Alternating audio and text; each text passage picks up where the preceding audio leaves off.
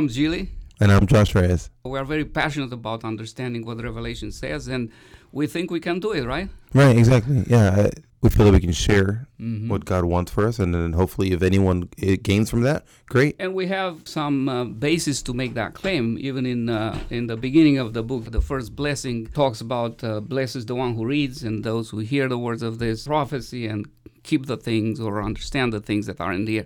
Personally, I take that to say that this thing is not super cryptic and sealed and difficult to understand, but rather that there's a blessing there. And, and if you take the time to study and try to understand, you can do it. Right, which I think is our, our goal because Mhm. we both talked about it earlier, and we grew up with this very. It is cryptic. It's kind of like, well, who understands it? And so a lot of people kind of move on past it. Yeah. And the ability um, to be able to understand this and receive that blessing, I think, is, is amazing. The uh, revelation being revelation of Jesus Christ. And so it's not the doomsday that we typically think about with, with at least I thought about with apocalypse, but this is a revelation of Jesus Christ, what he's doing, what he's done, and what he's doing after sending back up to heaven. Yeah, I'm glad you bring that up because just like you said, where I grew up in Romania and the Greek Orthodox culture, the title of the book is uh, Apocalipsa, and the word itself, even in the I think in the English culture, has this doomsday, scary, you know, kind of catastrophic connotation, much more so than the revelation of Jesus Christ, right? Right. And and in fact, from the very beginning, John, the author, is very clear that this is a revelation about and of Jesus Christ. How do you take that? Because if you read the New Testament, you have the four Gospels, you have the letters, and everything else. It's very much focused on Jesus, his ministry, his life, his work, his teachings. And then at the end, here comes John, and it says, "Here is a revelation of Jesus." Is, there a need for more? I, I, that's a good question, and I think one of the things when you're asking that question, I think about um, there's a verse where John describes seeing Jesus, and he says, "One like the Son of Man," and so like this resemblance of someone, the one that I saw before, the one Uh-huh. that I walked with, the one that I talked with. I was at the Gethsemane. He saw Jairus' uh, daughter being resurrected. So this close, one of the three close friends that he had. So he's like, "He looks like my friend. looks like this It's person the same person. Right, same person. hmm But now he's got this white robe and he's got the, the gold sash. So he's he's the priest. He's wearing, yeah, he's, He's wearing, wearing the the, priest. high priest attire. Basically. He's got Mhm. the white hair with the wisdom. Mhm. He's got the eyes of the fire, the bra, the brass feet. Yes, the Gospels talked about who Jesus was, but but but that kind of limits him to where his earthly body was, and you know Uh-huh. where he was here. And then also now, I, in my perspective at least, is now we're seeing though what his role is as he returns to heaven, as as the the victor. Basically, the focus is to extend and continue from after his resurrection and his ascension to heaven to understand what his work, what his ministry is for Right. us up to the present time, to the end of time, basically, right? Right. And Yeah. and now he's in this book I was reading um, from uh, Dr. Jeremiah, the eyes of Jesus in earth, this full of compassion, and not that he doesn't have compassion in heaven, but you're seeing this fire also that burns through it, and he's also judgment, um, and so associating all that, just like extending that role right of, of Jesus beyond and him being our priest. hmm Um, and I, and I thought it was also at the end, Jesus himself has explained to him, this is what the seven lamps and Mhm. the and, the, and he's Jesus himself saying. So so he's trying to under explain to his friend John, saying this Mhm. is what you're looking at and an application of it.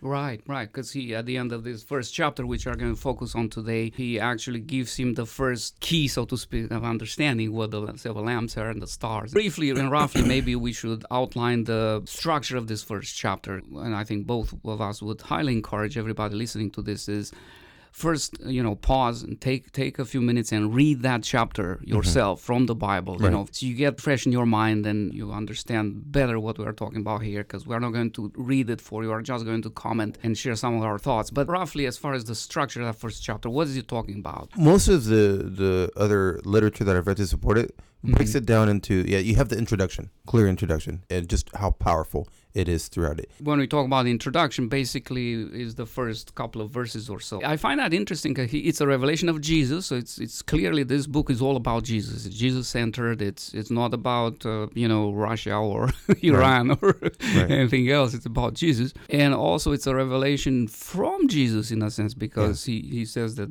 God gave it to Jesus, who gave it to John. So it's it's an interesting dynamic there. You know, it doesn't come from some obscure source or some secret uh, files.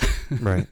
it is from God. It is from God. It's about Jesus. And one of the terms that's used there, it uses the uh, Greek term that means to signify. This is a very powerful mention from the very beginning that this is a symbolic book. Right. We're not talking about uh, literal, unless it's clear that it's literal. It's Right. a lot of it is symbolic, right? Right. Which I think is partly what I think intimidates a lot of individuals Mhm. is because there's so much symbolism. How do that unlock what do we know? symbols? And Yeah. oh, well, then so then I just kind of fade away and walk away from it.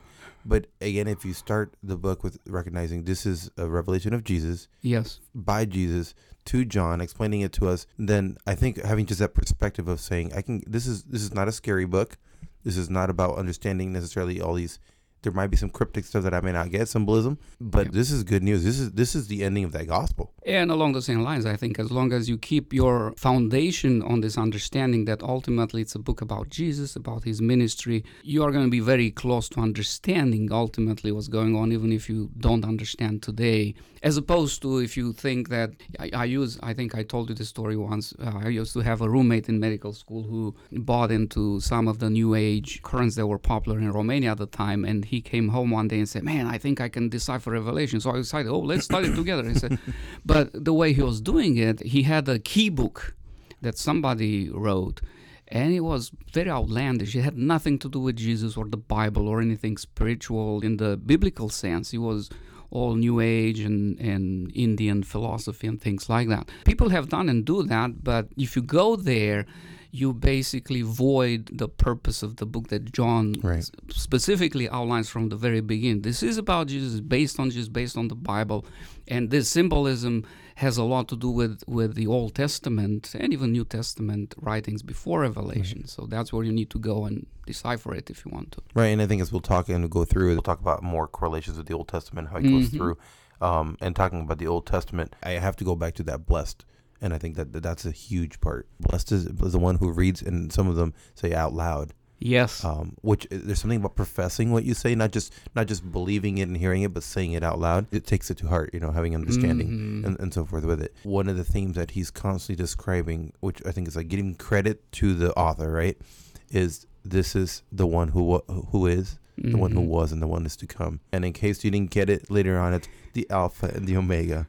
And again later on, again the the, the one who who The is, the one who was, and the, the one is to come. Born of the dead, the ruler of the kings of the earth. The, Yeah. And so create in my opinion is creating this very warm picture of revelation and not Mhm. this cold intimidating thing. Again, Mhm. having a warm thing. I'm explaining to you about the one, the same one that came here Yeah, that died for yeah. us. He lived the life he suffered. And I think just having that perspective is going to make the rest of the book hopefully I think a little more peaceful and, and, and give us some reassurance about that. if we move on into the chapter, there's a Mhm. there's this section right after that blessing in, in verse three, where just like you anticipated here a moment ago, it brings in the whole Godhead. You know, God the Father, Jesus, the seven spirits of God, which is symbolically and points very strongly to the Holy Spirit, right? And its perfect work for all the churches in all times. I think this is, uh, even though it doesn't use the word Trinity or Right. explicitly says that Jesus is fully God, it's very clear in the way the narrative progresses into this section that John is looking at the three persons of the Godhead here Right. And, and bringing them into the picture in a very in a very obvious manner. I don't know if you want to spend a little time on on the location and the circumstances of, of that and the time and when he I think it's interesting. I, I Mhm. when we started this, I think we were look. I was thinking not so much into that, but Sure. I think it does. It does help to understand where yeah, that's coming from. Yeah. Um, one of the things I was looking at was like they thought about maybe about AD ninety five when it happened, and then he for preaching the gospel. There was this crime preaching the gospel, so he got exiled to this island. Yeah. Um, and it's not a hangout island. It's it's a it's a labor and in shackles. But this is where, in the midst of this, this is where he gets his gift. Now, unlike all the uh, other apostles, he's the one that died of old age. by 95 i mean think about jesus was crucified in the um, early mid 30s right, Right, so right. here is 95 so that's about what another 60 years Yeah, later Right. Yeah. and apparently john was the youngest if not one of the youngest disciples of jesus Right. Yes. he was probably late teenage years or something like that at the time of, uh, of Jesus' crucifixion. So 60 years later, he would have been into his 80s. So he was quite old at this time, but he he's sent out by by the Roman authorities away to stop his preaching on this probably barren island and Right. or maybe forced labor, as you say. I came across last night some scholars hmm criticism of this idea, saying that there isn't a whole lot of historical proof that the Romans used Patmos as a prison island or a forced labor island. But regardless, I mean, some of these things were used on a large scale, and you can find archaeological evidence. Some who can say, you know, it was just a handful of folks they sent there, or just John. If Right. this is a good place to send this guy, I wouldn't leave a whole lot of archaeological evidence. But you can take him at his word. He was sent there because of preaching the gospel. Right. So some of the scholars make the case that maybe he wasn't there necessarily to be punished, but he was there to preach. Either way, that's where he was, and uh, that's where he got his vision. And Um, and he's and he's there. I think things just happen. Obviously, God who plans. Mhm. God put him there. Even if people say, uh, you know, when I'm hearing you talk about, oh, well, it's a trend. They, you know, Yeah. they, they don't Yeah. see that this was a common place to imprison. Right, It right. doesn't. It doesn't really matter because the point was God put him there because he, wanted him to write and Revelation. he went there and stayed there. And even the phrasing he uses on account of preaching the gospel sounds more like punishment rather than it sounds like that wasn't his first choice to go. And the early Christian writings specifically mentioned that he was punished to go there. So I think that carries more weight in Yeah. general. But anyways, I'm, uh, Things we're not more- experts in archaeology or ancient history or anything like that. Um, and then follows this vision of Jesus, right? Which again, at first sight, sounds a little odd. If you look at, you mentioned that he comes on the clouds. He he's described as having this white hair, right? Mhm. His eyes have this flaming. There's a sword, I believe. Right. There's a sword, right? The tongue. Yeah, so what do we make of that picture? Obviously, it's not literal. I mean, I, I think most people would recognize that we're talking about symbolism here, right? symbolism, right? And and Yeah. attributes with each one, right? Of, tho- of those Mhm. things. I, I do like, and I mentioned earlier, but again, I do like, and I didn't clean it before, is someone like the Son of Man. Especially if you think about, okay, so now we Mhm. have some 80 some 90 year old man who still remembers, though, the man he knew 60 years ago. And there's some resemblance. Now, he doesn't look the same because this is God. This is this, Right. this is not Jesus, the Nazarene man who, who was a carpenter. Right. Yes, that's, that's who he was here. Yeah. But yeah. but this is this is God, and so saying it's someone who he looks like the Son of Man, and and Son of Man being a reference to how Jesus referred to himself. So that's important. That and connection. it was Jesus, one of Jesus's favorite Right. self labels or Yes. ways of identifying Mhm. himself. right. And he took that, like I believe it's Daniel nine in that in that vision of another prophetic book of the Old Testament of the judgment in heaven, one like the Son of Man Right. that comes to God's throne and Mhm. and is given authority and rulership. So Jesus picked this up intentionally from that prophecy about Right. himself Yes. and assumed his own title, his favorite title, and then John continues it and Right. links it all the way to into this prophecy. It's this nice thread that It- it carries is. on. Yeah, it's a very nice line all the way from the Old Testament through the New and, and to the end. So Um, some of the, the, the symbolism that, that you're you're mentioned there, I think the outfit, the, Uh-huh. what he's wearing, yes. is, is is what a priest wears. That's crucial, exactly. And along that line, we could perhaps make an analogy and say, just as the priests in the in the earthly sanctuary in the Old Testament and the high priest, they had a work to do, right? They weren't Right. just sitting there and they had to maintain the place. They had to bring sacrifices. They had to clean up. They had to talk to people. They had to present God's, you know, revelations to people. In the same way, Jesus, in this vision that John has of him as the resurrected, as the exalted Jesus in his heavenly work for us, is not just sitting around and chilling out. Right, speak. right. He's doing something, Right. right. And he's very active and very involved in uh, important work that has to do with our destiny, our existence today. Right. And which will, as as we progress through Revelation, that work becomes very evident, Exactly. and how not anyone can do that work. Only one can do that work. And Uh, it's so important in that context that we do have this book of Revelation because it again it, it reveals to us what that work is and how it is relevant for us and how we relate to it. Right. And then the the white hair, uh, a lot of what I read, you know, I think it was just wisdom. We attribute it to wisdom, experience. All these features of Jesus he sees in this vision emphasize one important characteristic of him. So the Right. hair is the white hair is the wisdom. You mentioned something earlier about his his eyes. The eyes were like Uh, blazing fire. Yeah. Um, that could be, I'm thinking, I mean, uh, see what do you think. I was talking to my kids the other day. As humans, we cannot read other people's mind. You know, Right, right. it's just impossible. We can make inferences and say, yeah, maybe they thought this way or that way, but we can never get into somebody's head. I mean, there are some research right there with electrodes and uh, Right. technology trying to trying to guess what somebody is thinking at the specific moment, but generally we can't do it on our own. But God can, right? Right. So this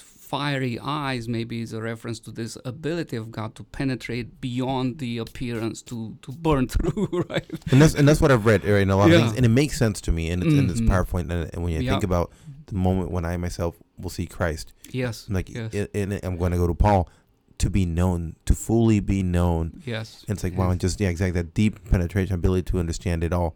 And it also has a cleansing power to it, right? Yeah, you've- talk about feet like bronze. strength maybe i don't know i guess in the in the context of the ancient world if you went to war or having some bronze on you maybe protected you i don't know I I also some of the commentaries I read were talking about authority. So he he's Okay. standing on authority, kind of just that makes maybe, more sense We're, we're seeing it now through a mirror. Someday we'll see it the clear. 21st century you know Exactly. like maybe in the in the first century it had a bit more direct uh, meaning And I think it's I think it's important to to recognize that is that some of these descriptions that he uses might have been like specific. At this age, it had this, and and, and so this brings back to this, and so forth. right right And so sometimes understanding that, that that may not mean much to us sure in our time, yes but it had a probably a pretty clear symbolism to those individuals at that time. Uh, his voice is like rushing waters. Uh, typically, that sounds both to me. I, I hear in waters. I think two things. I think power. Uh-huh. I think peace. Also, Mhm. if you sit by Mhm. a brook and you hear that, that can be quite peaceful. absolutely But also recognizing there's a lot of power there. what do we make of the sword that uh, that comes out of his uh, So his is, mouth? is his mouth, which is interesting because the Bible actually is referred to. His word is referred to as a double-edged sword. yes So in the beginning was the word. I think there's again this this kind of linear thought here that, that carries on. It, it doesn't break off. Of he speaks the word. yes His voice is that double-edged sword. For me, at least, sometimes I have to remind myself, like, wait a minute, because he is Christ, he is Yes. Jesus. When he's speaking, that is what I'm reading. That's Yeah. that's the Yeah. word. Oh, At least, so maybe I don't know. Yeah, to me, no, that I agree. I, I think that makes a lot of sense. And I think the location where this is happening is also crucial, especially for what ha- happens next after this, because he sees this vision of Jesus with all these uh, awesome features, but he is in a specific context, in a specific place where he sees him. He's walking or moving around that lamp uh, stands, right? right. Which which is a very direct reference to the Jewish tabernacle, the temple. And like you said previously, with with what he's wearing, again, Mhm. doing something. Exactly. He's working. He's not just sitting there on, on the throne, kicking, Yeah. you know, doing not much. He, Right. He's working. He's doing something. And then the chapter ends with explaining to the reader that these lampstands and the stars that Jesus, uh, we forgot to mention he holds seven stars in his right hand i believe Right. what those are the angel the stars are the angels of the seven churches and the lamp are the seven churches in asia at that time so i guess one of the questions to anticipate next discussion on the seven churches and the messages sent to them what do i understand by the angels of the seven churches and are those seven churches literal or symbolic chapter one, I think, as, as, as I as I read it again, it's just there's so much beautiful writing in it. I'm really left in awe a lot when when you read it again, again in this Mhm. perspective of this is describing me, Jesus. He says, when I saw him, I fell at his feet as though dead. And so this is the guy he hung out with. This is his friend, but but but now with like all this power around him, with the wisdom, with the voice, with the eyes, with this everything. is on an entirely different And- level. It's like the reaction of poor mortal humanity Right. in face of Right. God. Which is what I think, at least for me, I can get Yeah. teary about it because I think about it like that's what I'm gonna feel when I see Christ. Mhm, mhm. all Yeah. the quote pain that we have and everything else Yes. and know what he did for me Yeah. and to look at him and have him pierce me with those eyes and that he knows my soul and he knows who I am and not just who I let people see me but like to the core and so he falls down right humanity he's like like dead Yeah. I mean he has nothing but then he places his right hand on me and says do not be afraid I mean Mhm. I just to me it's like this amazing love story I mean Yes. it's just it's just rather than again intimidation and fear and and some and, oh man all this meaning I don't know it again he puts his hand on me and he says do not be afraid and he goes back to again I am the first and the last I'm the living one. I Mm-hmm. was dead and now look, I'm alive. It's like a mic drop. It's, it's, it's like the trailer for a movie, you know? So, so it's like something Yeah. is going to get you excited. Like Uh-huh. this is the beginning. This is what you're about to hear. And, and I think at, as we continue to evolve it and go through it and things that maybe we understand and as we're reading different commentaries to get better Mhm. understanding, have some substance to what we talk about. But remembering the core basis is this is exciting. Yeah. This Yeah. is this is talking about Jesus and describing who he is. And so don't let's not get scared, let's not get intimidated. He puts his hand on us and says, Don't be afraid. No, I, I think that that human touch, that emotional, affectionate element to it is Right. so important. And, and I remember now that you were saying that when I was a kid and I was hearing people talk about, or even myself trying to read this thing, these were the the moments that capture my attention the most. Right, You right, know, yeah. like, oh man, I can identify with that. Right. Because he paints Uh, such a good yeah. imagery. There's a loving God who cares, who understands what you Right, feel at the moment. Despite all that power Yes. and all yes. that looking, He's there he for puts you his and hand on you and says, cares, Don't be afraid. And he cares. He's yeah. like, I think another important part of this first chapter is that verse 19, right there for what you have seen, namely the things which are and the things which must happen after these things. Because there's a lot of, you know, one of the things that probably is appropriate in this first episode that we are doing on Revelation is to try to lay out the framework of interpretation for revelation because if you go out there in the world and read books and watch videos and listen to podcasts or whatever go to churches you can find as many frameworks and traditions and ideas and methods of interpretation as you can imagine and even more sometimes where people say well everything happened in john's time there's nothing for us there because it's the seven Right. churches right Yes, and that's yes, it Right. there are people who say, well, a little bit happened there, but uh, most of it will happen at the end after the